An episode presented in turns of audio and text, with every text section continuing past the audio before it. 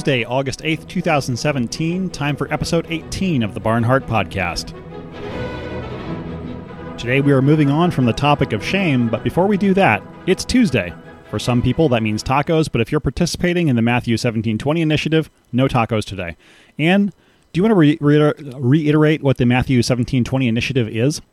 Sure thing. It's a idea that I had and started. I think just last week is is when I posted it. And what what we're doing is full fasting, as in no solid food, um, Tuesdays and Fridays, because Tuesdays and Fridays are the days in which the church prays the sorrowful mysteries of the Rosary. And the intention for this fasting is for, I phrased it very diplomatically, a complete and total resolution to the Bergoglio situation. So, um, whether or not you are with me and and have come to the moral certainty that Bergoglio is is in fact an anti-pope, uh, you're, we're you're, we're kind of we're all in the same boat for the time being. If you just want to see a complete and total resolution to the Bergoglio situation, then um, join us full fasting Tuesdays and Fridays. Um, you can have zero calorie drinks, so that means Coffee is yes, um, as long as there's no um, caloric sweeteners in it. Same with tea.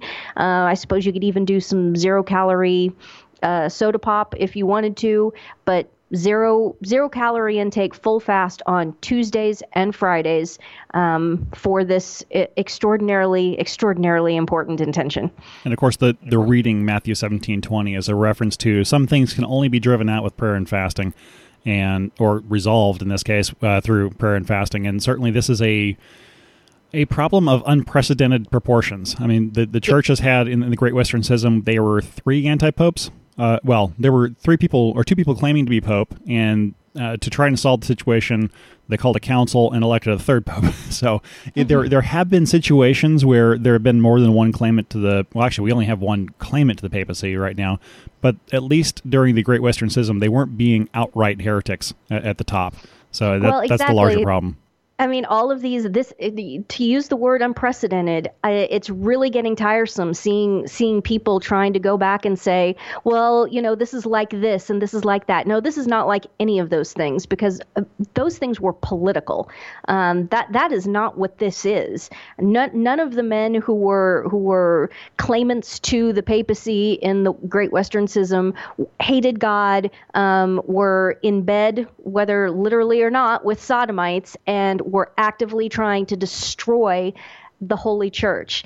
Um, that that is not what was going on. In fact, um, I, I, remind everybody, and, and it's a good person to enjoin in prayer. A, a, a tremendous saint, Saint Vincent Ferrer, was on the wrong side and and for a time was backing the wrong man, was backing an anti-pope. Um, Saint Vincent Ferrer was backing one guy. Saint Catherine of Siena was in fact the person who was backing the true pope, and uh, so you know there were there were people of, of of incredibly goodwill. In fact, there were saints who were the you know on the wrong side, misled by these purely political questions. That's not what this is. And this business of having to have a direct analog or a direct historical precedent and somebody laying out a schema telling you exactly what to do, exactly what um, what the course of action here forward is, constantly having to look to to someone else, and in this case, look back to history to get an explanation, answers, and and what one should do in a situation like this is actually, and I'm I'm beating this drum again. It's a subset of effeminacy. It is the it, it's this vice of softness that makes one unable to think on their feet, um, to to react to things and and to be responsible in real time for reality that is right in front of you, and constantly having to look to someone else. Um, God help us if there was ever an actual military incursion in in North America, in the former United States, in Europe, same thing th- there is so much effeminacy, and people are so unable to think on their feet, stand tall, take responsibility, take command, and formulate responses to things given the data set that's right in front of them. They're constantly having to look to someone else to tell them what to do, or looking to someone else to say, what is the direct, direct analog to this in history? And then I have to do that. You're not going to find a direct analog to any of this. And if you ask anyone who's ever actually been in combat, been in in a theater of, of war, the first thing that they'll tell you is, you know, you make a plan and then within the first 45 five seconds of shots being fired, your plan is out the window and you have to improvise everything in real time from there forward. And that is how that is how wars have been won and lost. Who was the man who was the commander who had who had the greatest ability to improvise to react to formulate solutions to formulate strategies on the fly take in the data set, formulate the response, execute the response. That is virility. That is potency. That is it's a very masculine trait, but it's it's a virile trait, meaning men and women should be able to uh, should be able to do this. This is why, for example, when when there's an emergency situation and and women start screaming, okay this is this is not this is this is a bad thing even when women do it because even women when there's an emergency situation should have the virtue of virility and should be able to react in real time to an emergency situation and not just stand there and scream and not just stand there and wait for somebody to tell them where to go what to do. If if some catastrophe or emergency happens, women should be able to react and respond under pressure in largely the same way that men do because the, the virtue of, of virility has nothing to do with males or females. A virtue is a virtue. Everyone should have virility. Um, and conversely, effeminacy transcends the sexes as well men are effeminate, but women can also have the vice of effeminacy, and it's just as bad. The inability to react to things, to think on your feet, to get things done, a softness. And so, you know, that's that's kind of where we are and I hope everybody will will think about that and take it to heart. So a, a serious fast is definitely one way to counter softness. In looking at Lent, this used to be the one the one thing that that the Catholic Church could prove we were tougher than everybody else. Uh, back in the earlier days when, when the fast was stricter, they used to make fun of the Islamic fast for Ramadan because they would actually eat as much as they want, but they just had to wait till uh, sunset to do it. I don't think anybody following the current rules for fasting could make even the remote claim for that. Even even the traditionalists, I don't think we, we fast like like we used to. Uh, look no, up no. look up the look up the idea of the Eastern Black Fast. That was uh, not not just very little food, but very few items of food. Uh, for example, no eggs or no no meat. It was almost a vegan fast for for for Lent. It was it was pretty rigorous. Well, and it it, fa- it phases in, and it gets to the point where you pretty much are vegan, and and absolutely the the contemporary the contemporary um, fasting prohibitions. I think I mentioned this last week. If I ate as much food as what the what the parameters for a Novus Ordo fast are, I would that would be like a double or triple caloric intake for me for the day. I would feel bloated, miserable, da da da da da. The other thing is that there used to be a rule that you had to fast from midnight until you receive the Eucharist. So, for example, for a person who goes to mass in the evening, you would have fasted all the way from midnight. And i've i've kind of started doing that. Generally what i do is i eat dinner.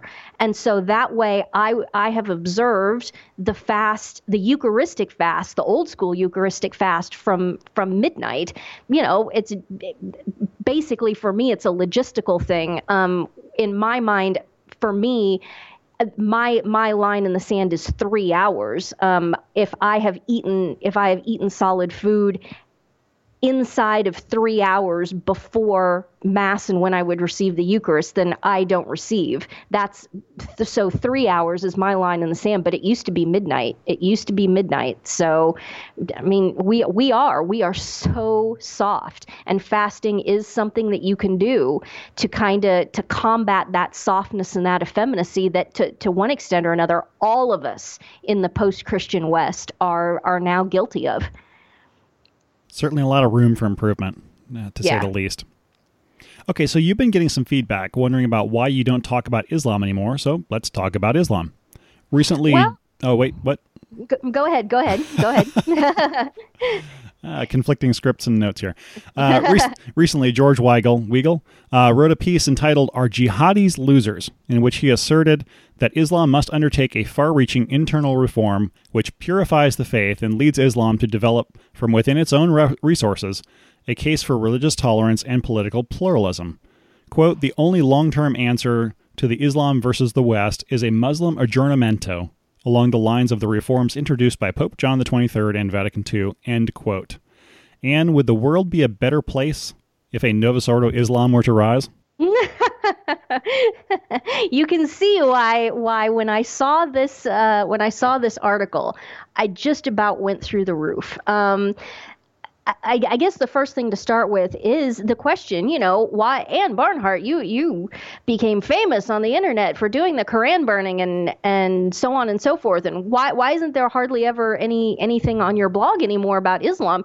And the, the answer is because you know pretty much everybody by now, especially anyone who's in my audience, is pretty much is pretty much uh, hip to what the the whole Islamic political system con is, and so I, I don't need to keep beating this drum because I think pretty much everybody that's morally sane now understands that Islam isn't a religion, that Islam is in fact a hyper aggressive, militaristic, expansionist, totalitarian political system. Full stop. I think everybody now now is onto this. I see this people saying this in comment threads all the time. I see people citing the fact that, you know, try, trying to use the First Amendment of the American Constitution to defend Islam that that's that's all a con because it isn't really a, a religion. I see people saying things like that all the time. Um, so people are hip to the fact that it's a political system. They're hip to the fact that it's completely irrational. Um, they're hip to the fact that it is it is satanic. And yes, I can say that it's not a religion, but then also describe it as satanic at the same time, because you know anything in this in this world that is that is evil has ultimately behind it Satan, demons, et cetera, et cetera. So it's not it's not incongruent to say that something is not a religion, is in fact a political system, and then you say, yes, also, by the way, it's completely satanic. Marxism is satanic, and Marxism is atheistic by definition. So you, you see the overarching point. Um, everybody is now pretty much hip to the fact that sexual perversion is endemic to Islam. Um, people are now hip to the fact that there is a massive amount of inbreeding in all of these Islamic cultures to the point that the IQ bell curve in, in Musloid populations is shifted considerably to the left. People now pretty much openly discuss this. Um, and thanks be to God, you know. So I had my Quran burning. That was the first thing I did against Islam. And then I did the Islamic Sexuality, A Survey of Evil video set. Um, that and that is still on the internet. It was scrubbed from my YouTube channel, but so many people had made mirrors of it and it had been translated into into many languages that it's still out there, and you can easily pull that up. And in fact, um, I would say still to this day, the the largest amount, the largest volume of I hesitate to call it fan mail, but email correspondence I get from people who are saying, I just discovered you. the way that they have quote unquote just discovered me is is still to this day through the Islamic sexuality a survey of evil video that is still going it, it's still rampant going wild all over the world um, and that's boy, it's it's humbling and gratifying to know that that's happening. That people all over the planet are seeing that and and having their eyes opened and realizing what a truly evil, evil system this is. Um, it's the same thing with the inbreeding. That is still, uh, as I sometimes I will open up the the statistics page for Barnhart.biz, and not infrequently will I look down and see that in incoming keyword or search term that that linked into someone coming to the website is um, Muslim inbreeding or Islamic inbreeding. So that's that's really good to see that the truth is is very much getting out there. The other thing is the the diabolical narcissism work and that and that video. Um, people through that have realized, my goodness, look at this Islamic political system. What the whole thing is basically set up to do is to just create entire massive cultures and populations of diabolical narcissists. What does, um, and there's several manifestations of this. First, uh, it, on a baseline level, the Islamic culture is built on a foundation of people lying to each other we in, in, even in the post-christian west even in the neo-pagan west as we are there is still enough of a vestige of christianity and christian culture in our culture today that people operate on the presumption that when you speak to someone else, whether it's someone you know or a stranger, when you have any sort of interaction with somebody, the presumption is is that the person is telling you the truth. When you go into a store when you go to a restaurant or bar j- just anything when you meet anybody in a social environment, anything, there is always the presumption that the person you're talking to is telling you the truth. And I keep trying to explain to people that in Islamic culture, that is not the case. The presumption is, in fact, in Islamic culture, because lying is specifically ratified and encouraged in the political manifesto of of Islam, the Quran, because lying is specifically ratified, approved, and encouraged. And in fact, it is given as an attribute of Allah that Allah is the greatest deceiver, which, I mean, if there are any, any more clear signal that quote unquote Allah is, is actually Satan and Satan is behind all this, that's it right there. Um, so because lying is is just foundational to the whole political system, over 1400 years, and, and it happens very quickly, this culture has sprung up and emerged in which the presumption is when you are dealing with any other human being that they're lying to you. A, a, very small microcosm of that is if, and this is very lightweight example. If you watch the movie Casablanca, when when um, the female character, I forget her name now, is not even shopping, she's just strolling through the street. The vendor quotes a price and yes. and then continually keeps coming down. Oh, the whole point is, of haggling is we're lying to each other. We're going to try exactly. to get to the point of of whose lie is more convincing. We'll finally lie our way down to a mutually agreed price. But that that just strikes me as something that it, when when the culture is built on mendacity, that's going to be something where even the quoted price is not real you have to argue and, right. and, haggle about it. It's Ilsen. She's she's walking through the market and she's looking at scarves, and he starts at seven hundred, and then I think Rick walks up and he says, "Oh, if you're a friend of Rick," and he he reaches back and he has the 500 ready to go. Oh, if you're a really good friend of Rick, and he he goes to 300 and he eventually drops it down to 100. So he goes from 700 to 100. Now think about that. You have a you have a seven times markup. Well, let's assume that 100 is the real price. You have a seven times markup that you're trying to, to, to trick somebody into paying you. And they don't even realize they're showing that they're lying. They're showing that they're being dishonest. They're showing that just a few short short seconds ago they were lying to your face and they were ready to screw you out of an enormous amount of money relative to the markup on this. And, and, if, and if you make the argument about this, if you make the argument, yeah, that's just a movie. Yeah, but that that scene is based on real life. Of course it is. Of course it is. That is the mendacious, the mendacity of of the Islamic political system and the culture itself. And so, you know, you can't you can't enter into any good faith negotiations with any of these people. They will lie to your face with with the utmost facility and this is a this is a quality of diabolical narcissists. They are they are just liars. They'll look you right in the eye and lie to your face without any shame whatsoever. And what this does, and this is a point that I heard or read made by the excellent Dr. Peter Kwasniewski, who's one of the best, who's one of the best theologians and liturgists out there today. Um, and he made the point that when you lie to somebody, what you are doing is you are attacking their faith and especially when you lie to children. Um, when you lie to children, you're teaching them to not have faith. Every time you're lied to, every time you're deceived, it, it just chisels away a little bit, a little bit, a little bit at your capacity to have faith and to believe.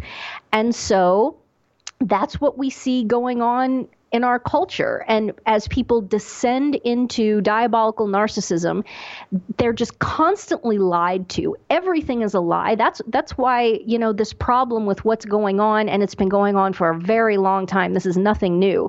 But this business about the the news media just descending into lie after lie after lie to where now everyone knows it. And you say, well, if everyone knows they're lying, then it's okay. No, it, it isn't. Even if everybody knows that they're lying, just being soaked and imbued in this culture of lies is just driving people further and further and further into into a faithlessness into a diabolical narcissism. I can't trust anybody. I can't believe anything anybody says. And eventually it gets down to the point where, you know, people just become misanthropic and I hate other human beings. I, and I will never love another human being because all other human beings are liars. All other human beings are deceivers. And now circling back to Islam, what did I just say was how is Allah himself characterized in the Quran as the greatest deceiver. Okay, how how can you have a loving relationship with something that that is is a massive deceiver and admits to being a massive deceiver? You, you can't. I mean, these two things are completely incongruent. So, like I said, it's completely irrational, and it just it just feeds into this cycle of diabolical narcissism. Now, that's the most minor manifestation of this, of just just simply lying and have a, having a culture of lying. The sexual abuse of children, the sexual abuse of anybody, people as a defense mechanism and especially children as a defense mechanism they'll just shut down and they will become diabolical narcissists they will they will make the free conscious decision to not love because they they've been so so incredibly spectacularly hurt by this sexual abuse. Um, now, what we're seeing, which is just horrifying, and again, the Chinese have done this. This is this is nothing new, but we're now seeing it reemerge. Is that ISIS and and other Musloids are taking children and having them do things like uh, torture and execute prisoners. They're having children do beheadings, and there are videos of this being released.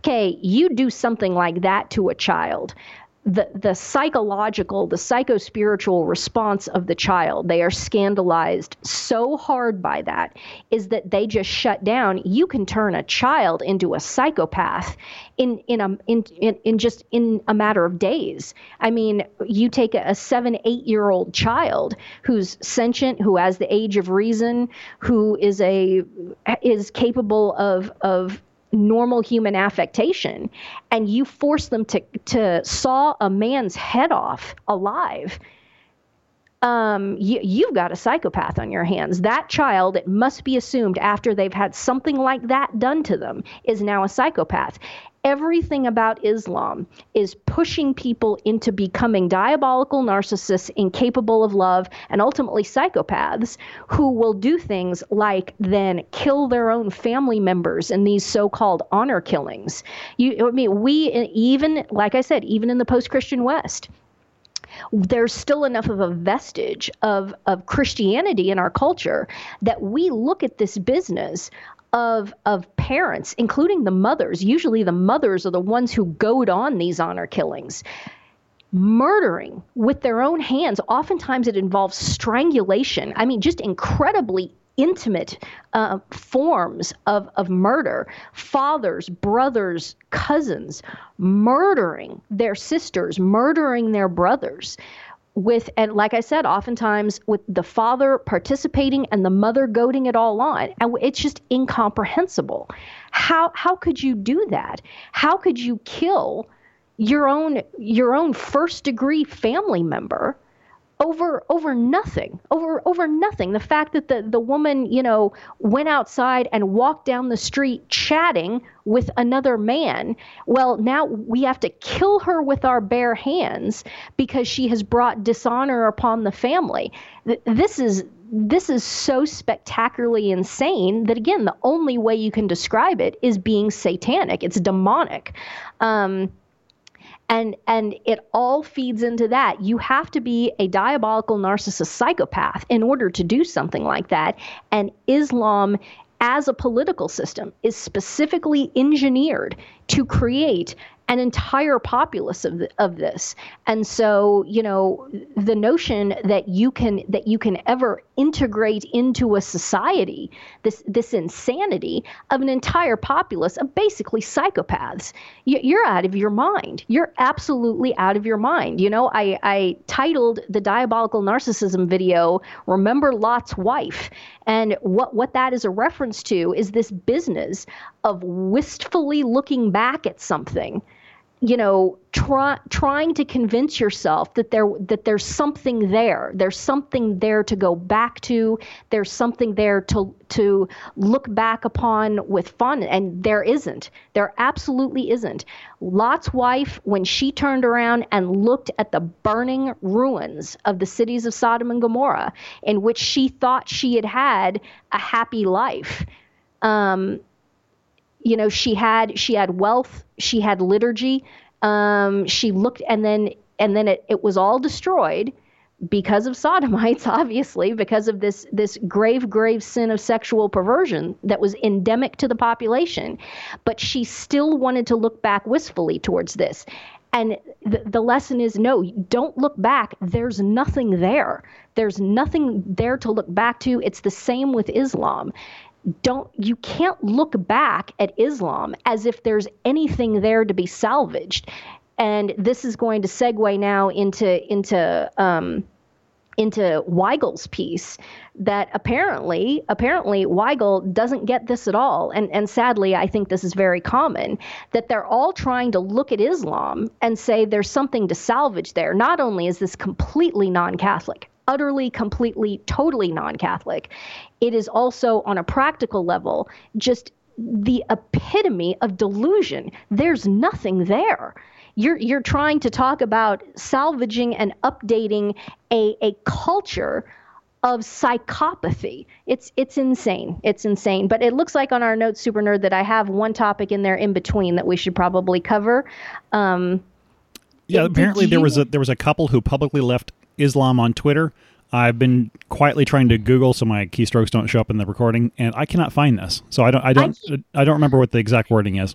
I, I can't either. Um, where I saw it, I saw it on the sidebar of Ace of Spades, and I think it was earlier this year.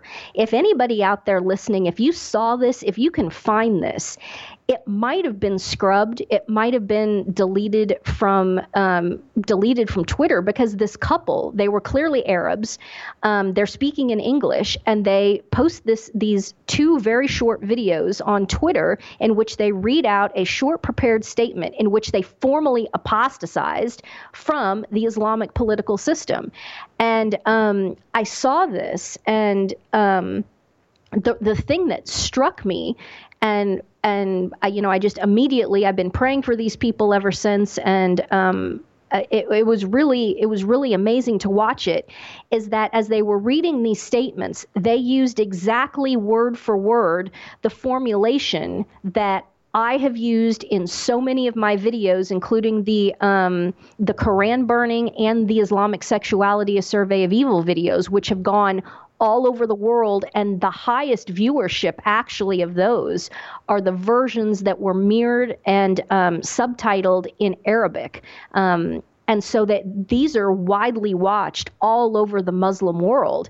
And these, but they both read their statements, and both of them said, we are a eh, i'm paraphrasing now but they said we are we are leaving islam. We, we reject it totally and completely and we are no longer members of the islamic political system because, and they used this exact construction, because Islam is a hyper aggressive, militaristic, expansionist, totalitarian political system, which is exactly the construct that I have used and other people have used too. And so when I saw that, I, I was immediately struck that it was possible it was possible that those people had seen maybe one of my videos maybe not maybe they they got that construct from somebody else but they they had clearly sat down and because Engl- their English wasn't terribly strong, they had sat down and written this out very conscientiously. Um, and it was just, it was really amazing to think that th- this is now exactly what we should all be hoping and praying are are the fruits of these things. The fruits of getting the truth out and getting this information out. It isn't just in the interest of educating you know the post-christian west. I mean that that's incredibly incredibly important. Also every bit as important is that you need to get this information, the truth about the Islamic political system, out in front of people who are themselves inside of the Islamic political system and inside of Islamic cultures because there still are some of them that are not so far gone that they can't think, that they can't reason. There are still some of them who are not completely, totally descended into diabolical narcissism, into psychopathy. And they can be, they obviously, they can be converted and they can be brought out of this. And so it isn't just the priority of educating us in the post-Christian West; it's educating them too. And in a sense, this is this is a this is a kind of evangelization. It almost seems to me that this is where evangelizing these people needs to needs to almost start. Um, don't start with telling them about Christ. Start first with with just tearing apart and showing them how evil Islam itself is, then okay, what happened? And I suspect what what a lot of these people in the Islamic culture who do apostatize from it, um, what happens is that they've been so scandalized, they've been so scandalized, remember, lied to, et cetera, et cetera, that they they then turn into atheists. They say, okay, I've come out of the Islamic political system. I'm rejecting that. I know that that's all complete bullshit.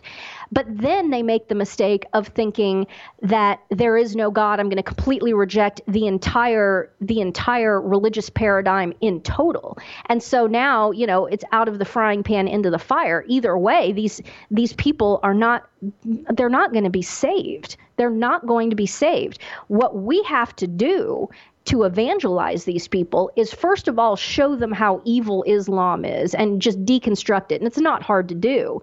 But then we have to be there so that when when they're saying, "Okay, this is I have to get out of this. This is evil." They say, "Okay, now let me show you. Let me show you Christ. Let me show you the truth of Christianity." You you don't need to become an atheist. That's throwing the baby out with the bathwater. That is letting the pendulum swing too far the other direction. Satan is fine for you to apostatize into atheism, apostatize from Islam into atheism, because either way, you're lost what you have to do is you have to see the truth of Christ. And now let me start explaining all of this to you and be ready to go with intelligent, true explanation and catechesis of the true Catholic faith, not the not the Novus Ordois Bergoglian, and and now even this neo-Catholic Weigel bullshit no, you have to be there ready to go to catechize these people in the in the true faith. And that is that is the perfection of it. That is what the saints were looking to do. That's what St. Francis was going and looking to do. All of these great saints who took on as as their mission or a part of their mission going and evangelizing the Musloids the the objective wasn't simply to get them to apostatize from Islam. That that is that is no victory at all. The objective is you get them out of Islam and then and then you get them into Christianity. You have to accomplish both. You have to accomplish both, or you've accomplished nothing. So. Um, so when we so when I saw those people um, on that on that video on that little Twitter video that they released, it was very sad to me in a certain sense because it's wonderful that they had seen the truth and this is where this is what needs to be happening amongst Musloids and this is this is wonderful. But at the same time, there was i believe there was something that they said that very strongly implied that they were now going to be atheists and they were going to subscribe to no religion, including uh, obviously the one true religion. Um, and so, where are these people? We need to reach out to them. We need to be ready to go to help these people as we educate them and show them about the evils of this this culture that they've been locked in. Um, if if we drop the ball and if we do what, say for example, Weigel and these other people are saying, oh my gosh, it, it's it's just catastrophic because it ends in the same place, and that is with these people being lost to hell for all eternity. Well, that gets back to the piece by George Weigel, uh, "Are Jihadis Losers?" And there's a little blurb at the top of the article Islam must undertake a far reaching internal reform which purifies the faith and leads Islam to develop, from within its own resources, a case for religious tolerance and political pluralism. Is that even possible? Uh, no, no, it sure isn't. And this, this right here, this right here is just the proof set of how completely totally disordered. And if i may again go back to one of my one of my most effective words what complete and abject bullshit the Novus Ordo was Vatican II neo Catholic, what, what, what a lot of people term conservative wing of, of the post conciliar church is this this is just laying it all out.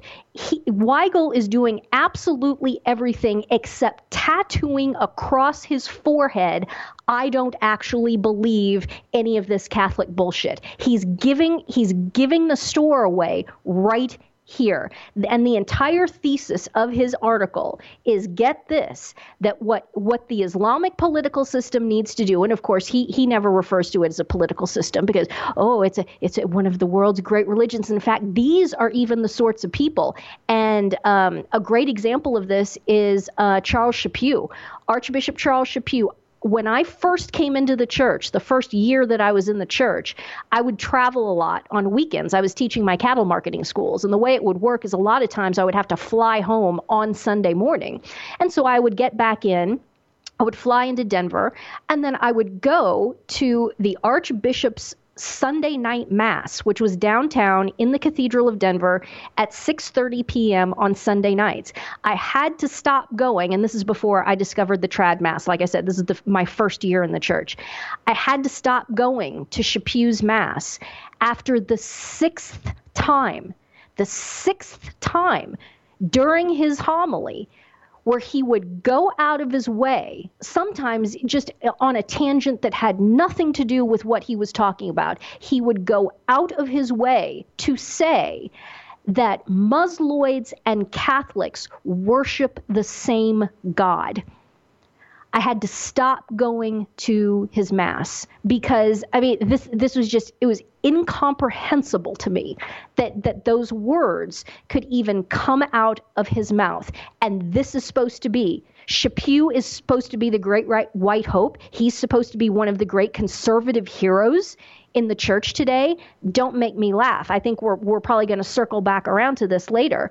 But th- this notion that these people have that um, and what Weigel is saying in his piece is that the Islamic political system, this this great religion, needs to do exactly what the Catholic Church has done: have a quote unquote Vatican II event of its own, in which it um, updates. That's what aggiornamento means. It means update, in which it updates itself and allows for how, what what is the phrase that he uses? Um, religious tolerance and political pluralism okay,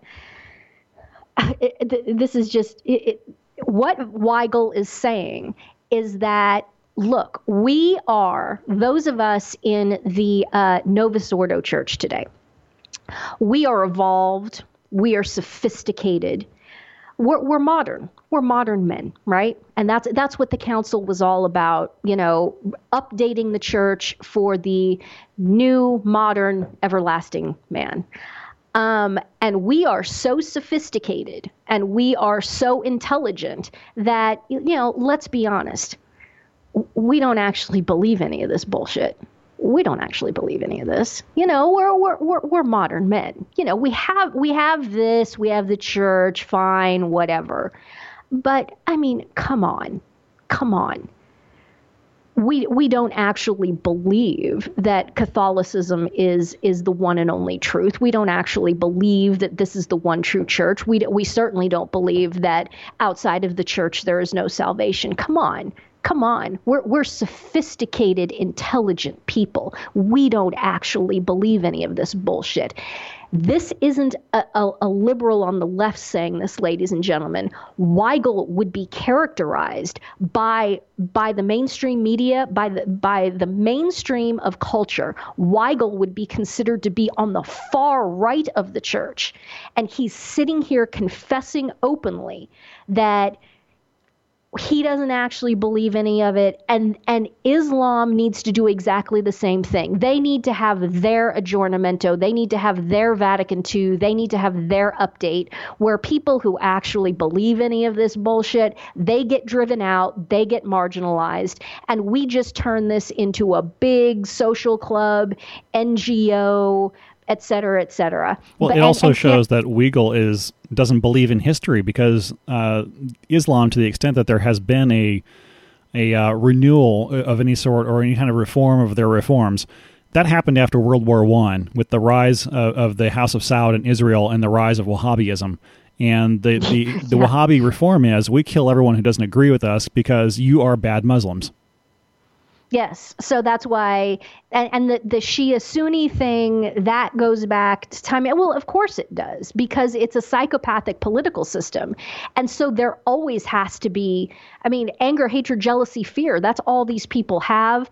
It's it's a it's a hyper aggressive militaristic, expansionist, totalitarian political system. And that means that if there's no one who is outside of the Islamic political system nearby for you to wage war on uh, loot, pillage, rape, murder, then, w- well, if there's no one else, or it, if you know you're going to get your ass kicked by the Christians, then what you do is you just start fighting with each other. And I mean that's that's exactly what we see in in terms of Protestantism. It's this it's the same thing. Um, you know, schism after schism after schism after schism, no central leadership, et cetera, et cetera. And what you get, what you end up with is eventually just everybody constantly at war with everybody else, just looking for looking for a reason to to to murder, rape, and pillage. You look at the reportage on um, violence within the Islamic political system. The vast majority of it, I don't know if anybody has noticed this, but it's it's pretty obvious. The vast vast majority of this violence, bombings, mass murder, it's Muslims against Muslims. It's Muslims going blowing up other mosques and you're saying, well, what what the hell are they doing? What are they doing that for? Because it's it's just endemic to the system. They have to fight with each other.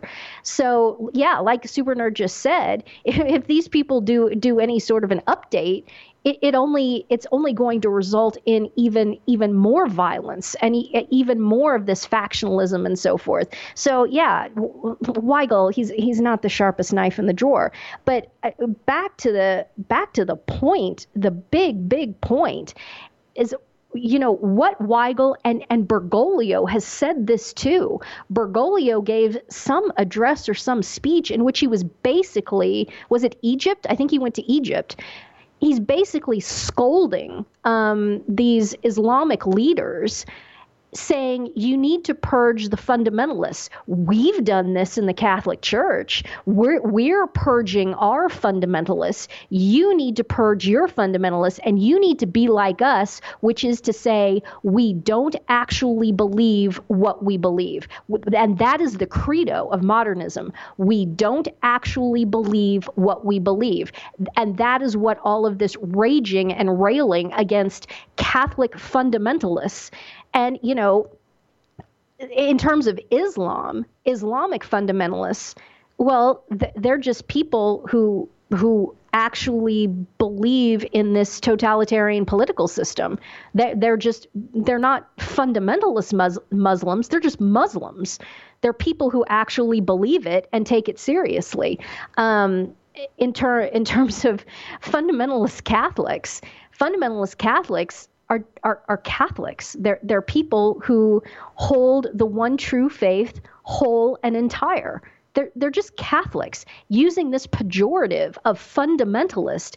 What this is saying is that we are going to attack and drive out anyone in the Catholic Church who actually believes in Catholicism. That is what our agenda is. That is what we're going to do. And that is exactly what they've done. That's exactly what Vatican II has been about. If, if you believe in any of this, well, you can just leave because none of us believe in any of this. Um, we want to maintain the structure. They want to maintain the structure because of the money. It's a this massive, massive structure, as we talked about in the last podcast about money laundering and putting putting the institutional church in the middle as a middleman, a for-profit middleman um, between people and government, using the government as a coercive, uh, a coerced tithe. The Internal Revenue Service is basically a coerced tithe. The church stands in the middle. It bills the government at a huge markup for health care, um, education, all of these student loans which get which are given by the government, uh, et cetera, et cetera. It's all this about this flow of millions and millions, billions and billions and billions of dollars flowing not just from the cent- the central bank in the United States, but the central bank in Europe, all over the world. And now they have their eyes on establishing a one world government so that they can literally be standing as the middleman, a one world religion standing as the middleman between human beings and this one world government, and just the, the flow of money into this thing. That's what they're about. And so, but, but they don't actually believe anything about Catholicism, and they want to purge out of of the institutional church absolutely everyone who does actually believe in Catholicism. Hence, you know, the free the Freemasonic infiltration, recruiting communists who obviously don't believe in any of it and want to destroy it, and then communist recruiting in sodomites who obviously don't believe any of it and just want to just want to maintain the structure in order to get them sex, money, power, in whatever order their priorities are. But the, the point is, we don't actually believe what we believe, and this is Weigel and the rest of this um, neoconservative wing of the church now pointing at Islam and saying, you need to be like us too, and you need to not believe anything that you believe. Oh, yeah, that's fine. You've got your Quran, you've got your texts, you've got this, that, and the other. Oh, oh, come on, that's all bullshit it, that's all bullshit the way we know that the Bible's all bullshit and the way we all know that the writings of the church fathers are all bullshit. We we know all of that's bullshit. We don't we don't actually believe in any of our bullshit. So we would expect that you all would do the same thing, that you would update, that you would become modern men and not actually believe any of your bullshit either. And that is exactly what Weigel is saying in this piece and it is despicable and the fact fact that no one calls him out on this is just is just sick and incomprehensible to me. I am sick of these people. I am sick of these elites. And I, I could name names. I could tell you who Weigel socializes with in Rome. And they are despicable, despicable people. They are narcissists who are obsessed with being elites, having elite status. Um, they are embarrassed by truth, and all they are doing is they are using the church and using the, the the right, using the the quote unquote, you know, use it if you want to use left right terminology. They're using the so-called conservative side of the church as their as their racketeering front, as their the matrix within they, which they are running their racket. Why? Because there's a hell of a lot of private money on the right of the church. Um, people who are wealthy tend to be more conservative, are going to tend to gravitate over using the left right imagery towards the political right. There's a hell of a lot of money flowing through that. And that's what these people are about. That's what the Legion of Christ was about. And Weigel is up to his eyeballs with the Legion of Christ. Um, that's what these people are about. They're about tapping into the money, this huge gravy train using the institutional church as their matrix to run their rackets. And and Weigel's racket is is John Paul II. Weigel has made his living and made his money entirely off the cult of personality of John Paul II.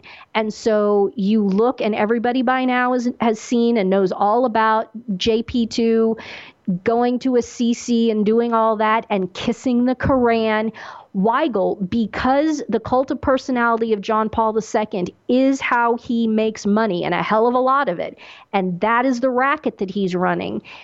John Paul II kisses the Koran. Okay, Weigel has to has to integrate this in somehow because JP2 can do no wrong.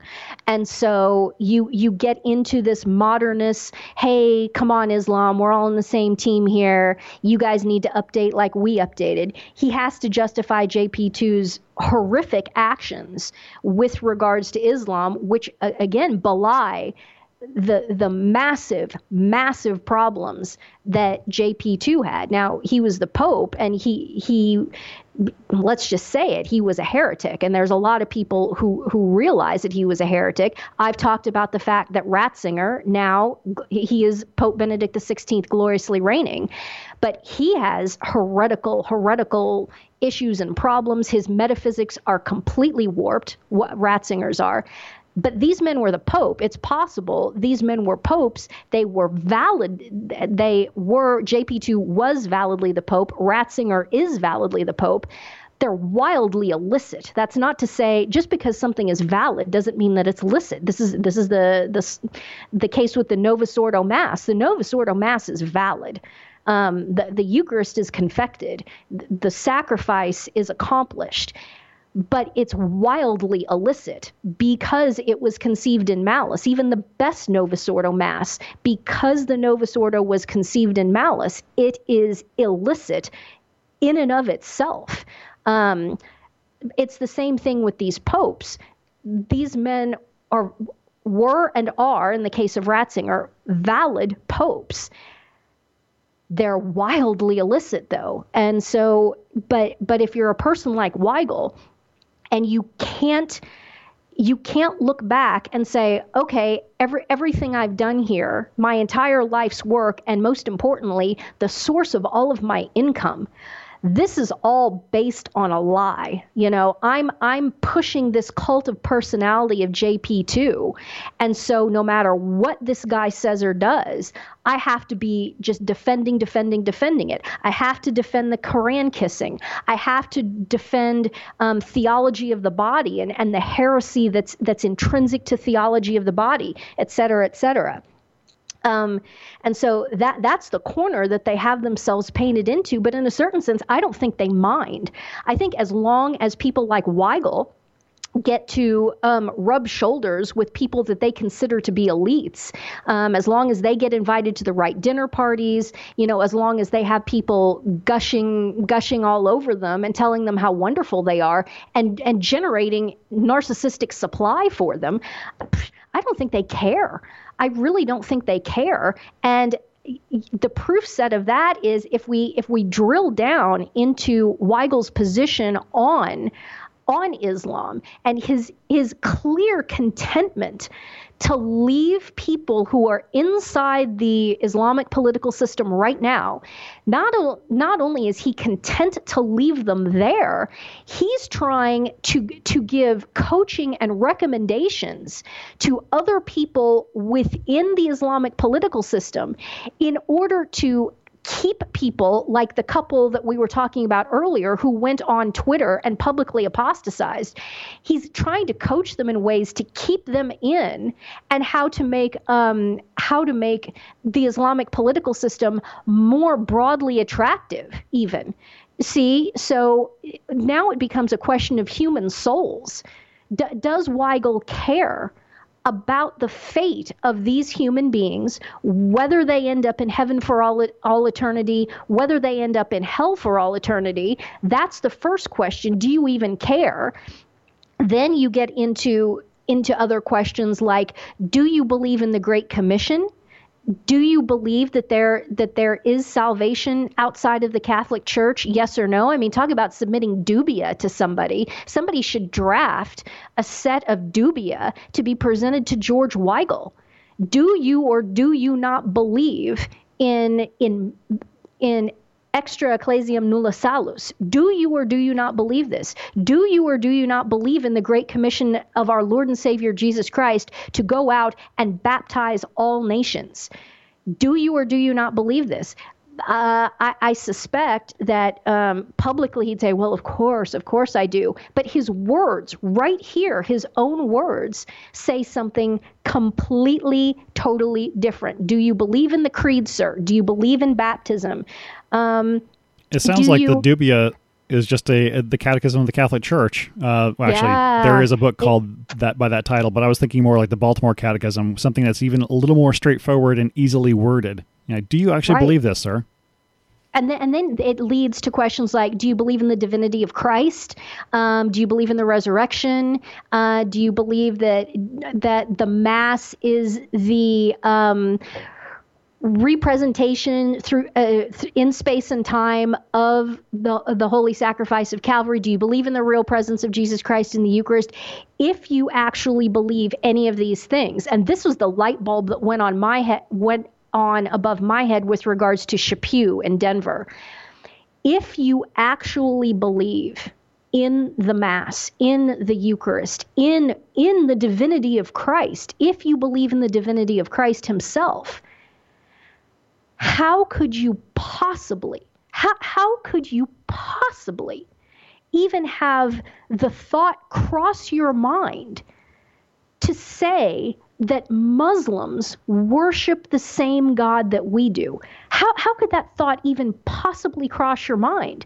How could the thought cross your mind that, that there is any other truth in the universe? And how could the thought even possibly cross your mind that it's totally cool to just leave other human beings in false religions and to not tell them about Christ. If you actually believe in, in what the Mass is, what the Eucharist is, and who Christ is, if you actually believe that, how could how could you just how could you not want to tell everyone else about this? How could you be content to leave anyone anyone unevangelized, how could you be content to leave anyone in any sort of false religion without at least trying to explain this to them?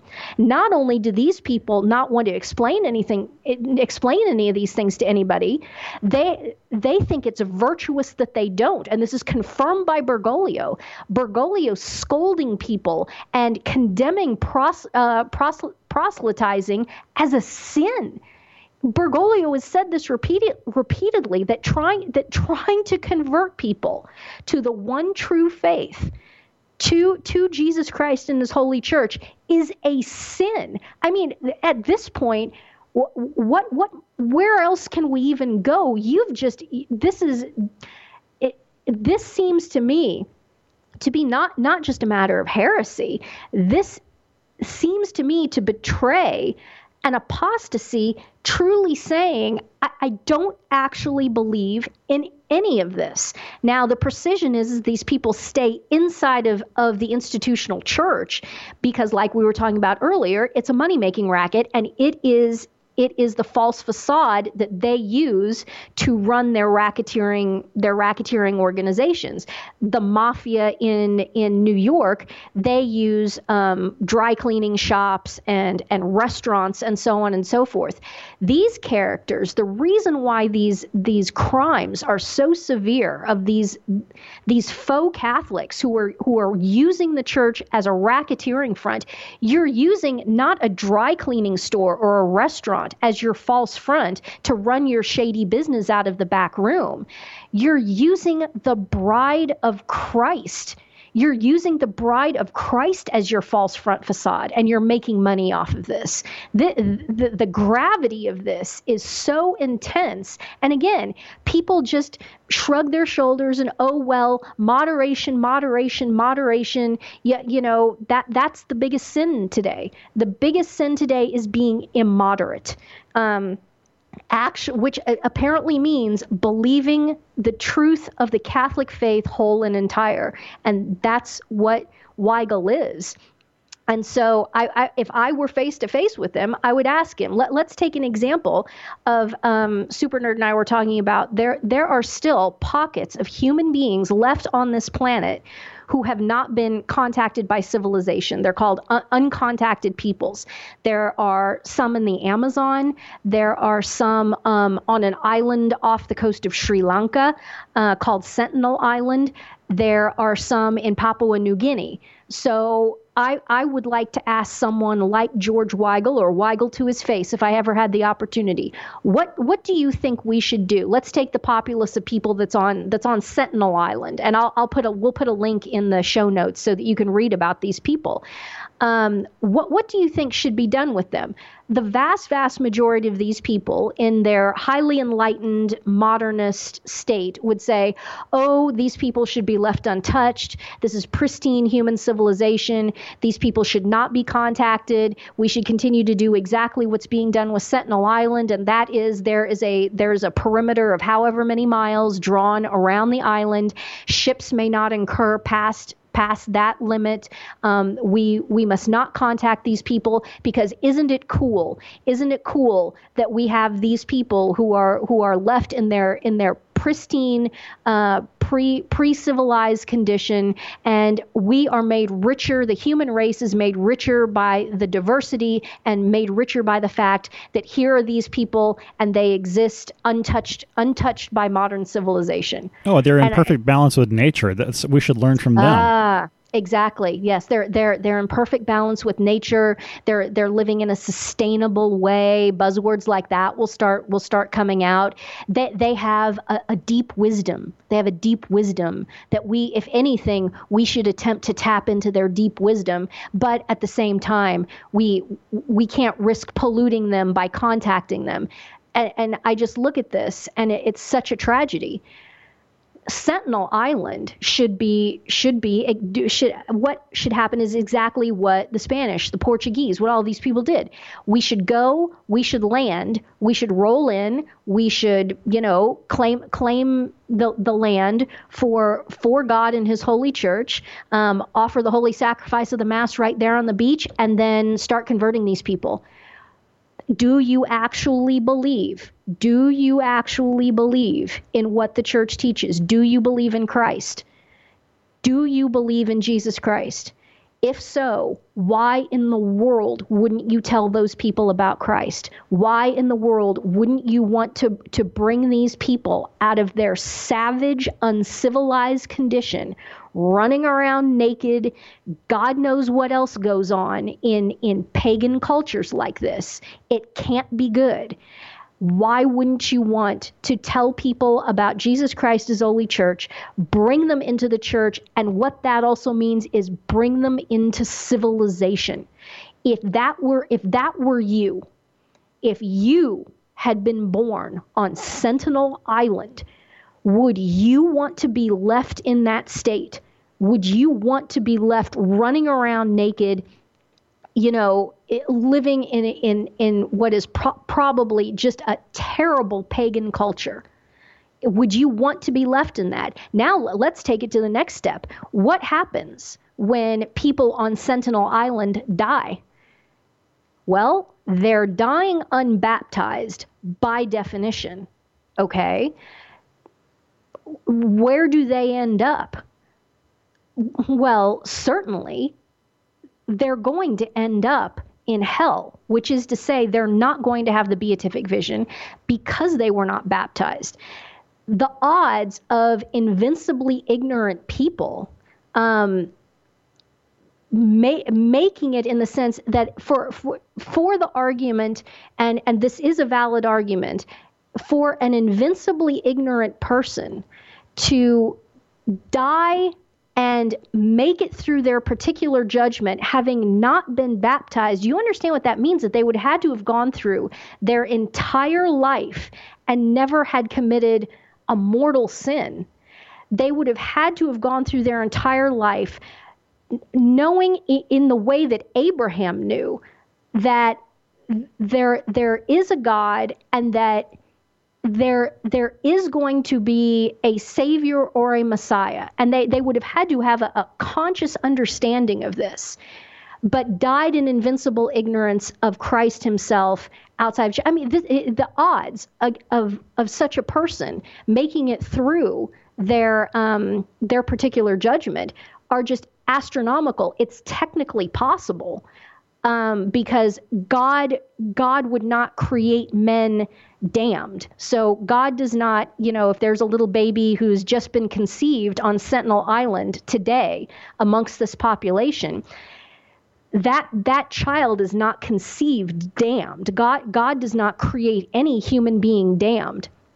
Um, and God provides or God provides the grace sufficient for all men to be saved, but that doesn't mean it's easy. The reason why Christ is saying to people, go out and baptize people and get them into the church is because because of fallen human nature, because of concupiscence, it, it's just almost impossible for a human being to to traverse the course of their life and never commit a sin and to have and to have an Abrahamic like understanding of the dynamics of there is one God and he he is going to save us that he is going to send a savior in some way. Super nerd if, if you want to jump in on this at all this is a this is a really tricky subject but it's really important and the notion that what we're doing is we're just leaving these people to be damned and and citing this self-righteously as proof of our of our own um,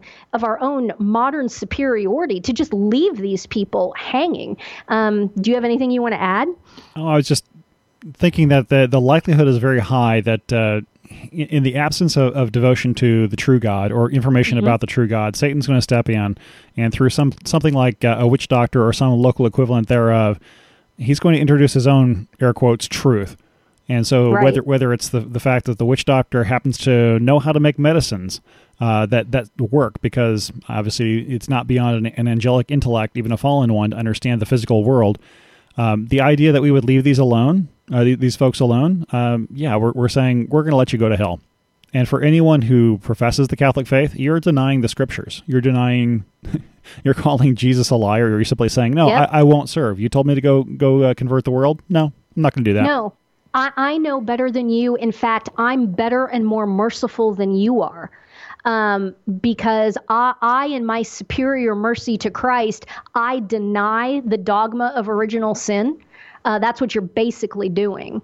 Um, and again, this is exactly this is exactly what Bergoglio is doing. This is exactly what he's about. He is about casting himself as being even more merciful than Christ. He is more merciful than Christ. Therefore, you know, he he is not about the law at all um, just disregard the law. My mercy, my Francis mercy trumps absolutely everything. Do what you want, and who am I to judge? He's casting himself, he's literally casting himself as being over and above Christ, which is what makes uh, so many of us look at this situation and think, this guy is is giving every indication of being the false prophet forerunner of the antichrist and this in fact might be the run up not just to the days of Fatima but but to the big show to the to the apocalypse where the the antichrist will emerge. Bergoglio as the false prophet forerunner will have will have just plowed the field and set the stage and set up an apostate false one world church in which is uh, which is superior to Christ and has has greater mercy and greater enlightenment and so on and so forth. And then this political figure will rise up and that that will in fact be the antichrist and that th- this will be this is the run up to the consummation of the world it's it's kind of it's inescapable i mean for the to go to think in a logical way and say okay this leads to this this leads to this this leads to this it's really really difficult to not end up coming to the conclusion that that that is probably what we're seeing unfold right before us. And um, yeah, they're they're just completely willing to to leave people to eternal damnation. Um, and and give people up, as Super Nerd just said, to to these satanic pagan cultural paradigms, and, and thinking, oh, isn't that cool? Is it's diversity, calling satanic pagan paradigms diversity and uh, something that enhances the the tapestry of the human family or some bullshit like that.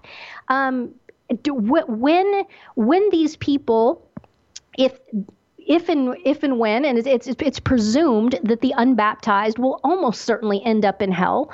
Um, but as Super Nerd made the point several weeks ago, um, the, the deepest parts of hell will be reserved for the baptized, and the torments will be that much greater because the baptized will know that at some point they had it. They had the beatific vision, and they they were baptized, and they could have achieved the beatific vision, and they lost it. They turned their backs on it, and so their torments will be even worse.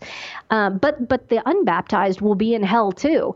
Now here's an interesting question: talking about the torments of hell and things that we've we've talked about in terms of the torments of hell, um, will these unbaptized pagans be raging at the baptized Catholic Christians who didn't come and didn't evangelize them and in fact explicitly argued against it and said no we sh- we should leave these people.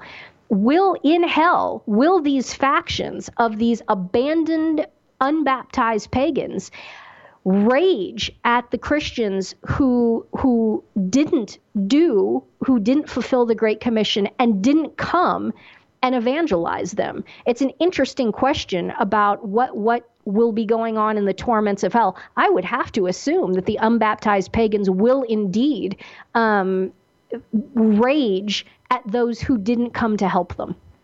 In the sense that hell is an inversion of heaven. I mean, I'm not a hellologist. I'm just thinking uh, out loud and, and what makes sense here. But uh, in the sense that in heaven there's perfect unity with God. I would imagine that in hell there's perfect disunity, and that everybody's going to be raging at each other, like you were saying. Yes. And yes, at the same there's, time, there's no fraternity. That's right. There's no fraternity. Well, there's there's no charity. That's for sure, because mm-hmm. it's that would be the the opposite of heaven at that point. But yeah, it, it makes sense in, in the same sense that if, if somebody withheld from you information about I don't know, I, I'm struggling to come up with an idea right now, but just the the very basic uh, reaction that to, to human nature is like, why didn't you tell me that I could have yeah. solved this problem? It would have been, especially when it would have been easy, like, hey, just do this, you know, a, a couple of things. Uh, why wouldn't you tell somebody like that unless you have absolutely no intention for their well-being whatsoever? Which you pointed out before, that is the ab- the absolute opposite of love. It, hate isn't the opposite of love; it's indifference, it's and, indifference. and I don't see how yep. this is any different in, in, in terms of, of the the absolute worst thing we could do to somebody. Just let them be. Just let them be. That's right. Just let them be. Tolerate, tolerate, include diversity. They, these are all subcategories and species of indifference, which is the opposite of charity. Um, and I, I just, yeah, that, I think that's a, a perfect point, and I think that is a perfect place to to conclude this. I don't think we we've gotten to the the very truly the crux of the matter now. That is the crux of the matter is this indifference, and indifference is one of the hallmarks one of the hallmarks of modernism, of Novus Ordoism, of the post conciliar paradigm, even amongst people like Weigel, who are characterized as being on the right or even the far right of the of the spectrum. Um, and so I just want to make sure that people understand that. And I hope that maybe some people will start calling this guy out and people like him start calling these people out for their hypocrisy and for the, for exactly this, for their indifference. Do you actually believe this? Do you actually give a shit about anyone or anything except yourself and your own power and money and elite status? Do you care about anything, sir, except yourself? We know the answer, unfortunately. No, because it'd be bad for business. Indeed. Indeed. And it would be bad for the social calendar, too. And we just can't have that. Right. And on that happy note, mm. if you have feedback for the for the podcast, uh, questions or feedbacks or suggestions for other topics, uh, the podcast email address is podcast at barnhardt.biz. Supernerdmedia.com is where you can find ordering information for the Diabolical Narcissism DVD, which was mentioned earlier in this podcast as well as information for contacting Supernerd on Twitter, Facebook, email, and a few other ways of uh, electronic communication, uh, as well as information for donating to me for supporting the uh, technical end of the podcast. If you think you're receiving value from this project, uh, that's one way you can provide value back. Also, don't forget to make a spiritual communion early and often every day. Remember that somewhere in the world right now there's a mass being offered. Go ahead and pause the podcast, uh, join with the, the that mass happening right now. Make your spiritual communion. We'll wait for you. Speaking of masses, somewhere in the world, uh, masses for Ann's benefactors are said on Mondays, Tuesdays, and Wednesdays. Remember to join your intentions with that priest offering that mass. Uh, any other words of wisdom or uh, advice or uh, happy thoughts for this week? How about gratitude? How about uh, reiterating my undying gratitude to one and all for it. It just is amazing to me. It's amazing to me that people are interested in reading what I write, and it is like 10 times more amazing to me that people are interested in sitting and listening to me talk. Um, I, I, still am kind of blown away by that. But um, again I, I read the emails i see the emails and i just i hope and pray. My prayer every day and every week and now we're doing two a week before the podcast is please please let some good come out of this. Let me do some good.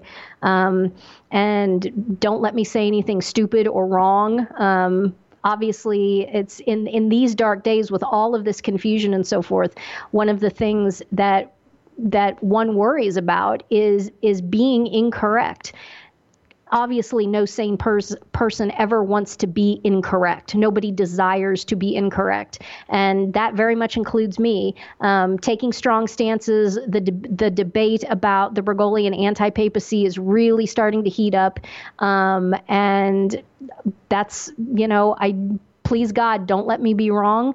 Um, and if I am wrong, let me be corrected. And if other people are wrong, let them be corrected. Lead all of us, you know, Holy Spirit, lead all of us into the truth, please.